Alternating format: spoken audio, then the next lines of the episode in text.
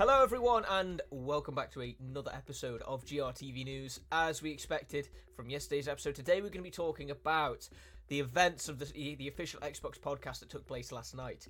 Now, weird place to announce all these things. A podcast it wasn't really a podcast to me; it was more like a talk show, like a video talk show. But um, regardless, various Microsoft gaming executives, including Phil Spencer, Sarah Bond, and Matt Booty, got together to talk about what the future of Xbox holds and to, to kind of dispel many of the rumors and concerns that have been popping up over the past few weeks essentially it's it's kind of what we were expecting, right? Xbox isn't going anywhere. There's not going to be any mass- massive changes to the way that Xbox operates. Just going to try releasing some of its games on different platforms. So with that being the case, let's uh, take a look at the announcements. So, no Starfield or Indiana Jones for PlayStation as Xbox keeps their exclusivity plan, but there are four secret exceptions. The official Xbox podcast just dropped a special episode including the future strategy for Xbox. There's been a lot of rumours, with some claiming that Microsoft might be considering dropping their strategy with exclusive games, and this was also the main topic. It turns out the earliest rumours were true, but the latter ones wasn't.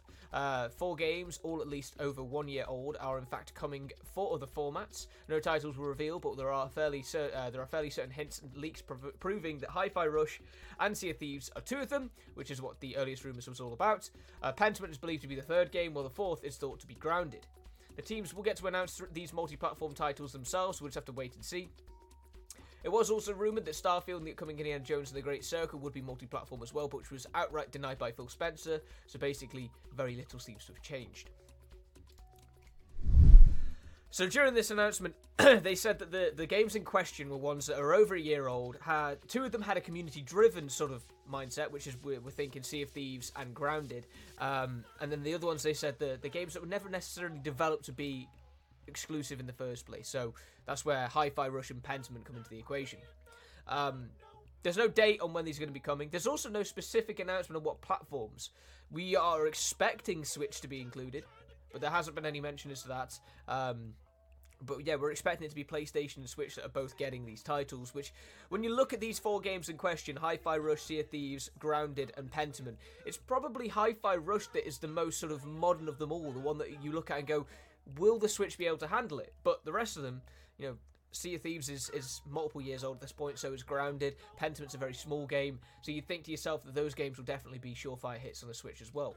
Uh, but aside from this exclusivity thing, which basically means that you know you don't have to worry about if you're an Xbox pureblood, should we say, you don't have to worry about your titles coming to other co- consoles and then not getting anything back in return, like not seeing any Sony Interactive Entertainment titles coming to Xbox in return. Um, that's not going to be changing. Likewise, they also confirmed that Game Pass is going to remain as an Xbox thing. So it's still going to be PC and Xbox Game Pass. You're not going to see Game Pass on PlayStation anytime soon. Um, it was also confirmed that there's going to be a big Xbox showcase in the summer again, so probably sometime in early June, if I had to put, hedge my bets on that. Uh, and then also, as well, there's supposedly a hardware reveal later uh, in, in, in the holiday period this year. And then as well, Xbox also confirmed that they are working on the next generation of hardware. So if you like your consoles, Xbox consoles aren't going anywhere either. Might be the next generation is completely digital, and maybe it's even some more cloud based technology incorporated into it. But regardless, there will be an Xbox console. As we've been saying for a while, you know, you can go back and look at an article I wrote back in January.